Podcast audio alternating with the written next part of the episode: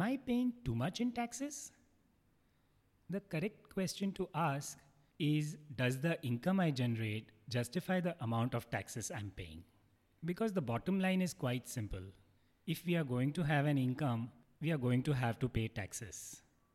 This is Devang Shah, Principal Officer, Right Returns.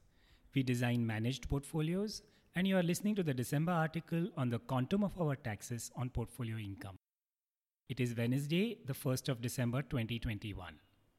If we are going to have an income, we are going to have to pay taxes. Our endeavor, though, should be to pay long term capital gains tax as far as possible. That is because long term tax liability is usually 10% or very close to that after indexation. And that's why long term capital gains is usually the most tax efficient income. Many other incomes, such as salaries, profits, dividends, interest, attract 30% or more in taxes, assuming you are in the higher tax bracket. Some people hate taxes so much they buy tax free bonds. They rather earn 4 to 5% returns and not pay taxes than earn 10 to 15% returns and pay taxes on that. Even though, after paying taxes, what they would have got could have been double.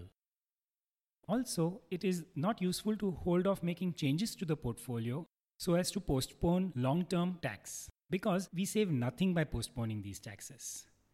The tax amounts will grow with time as the underlying investments themselves grow.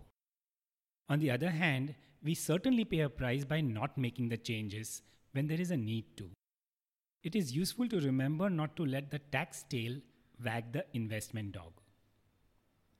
Some years ago, when mutual funds used to pay upfront commissions, unscrupulous intermediaries would make investors switch investments to generate more commissions for themselves. That is not true anymore because mutual funds now follow an all trail model. So it doesn't provide any extra benefits to an intermediary making an investor change investments. SEBI registered investment advisors also typically charge a fee on the total assets and hence do not stand to benefit personally by getting the client to make changes to their investments. If we make the changes that the advisor asks us to make, we help him or her shoulder the responsibility he or she has of looking after our portfolio and our financial life. When we avoid making the changes that matter because we are worried about taxes, it doesn't help us and it disempowers our advisor from creating the outcomes that were mutually acceptable as well as desirable. In summary, if most of the tax we pay is by way of long term capital gains, we are likely to be amongst the smartest wealth growers in the country.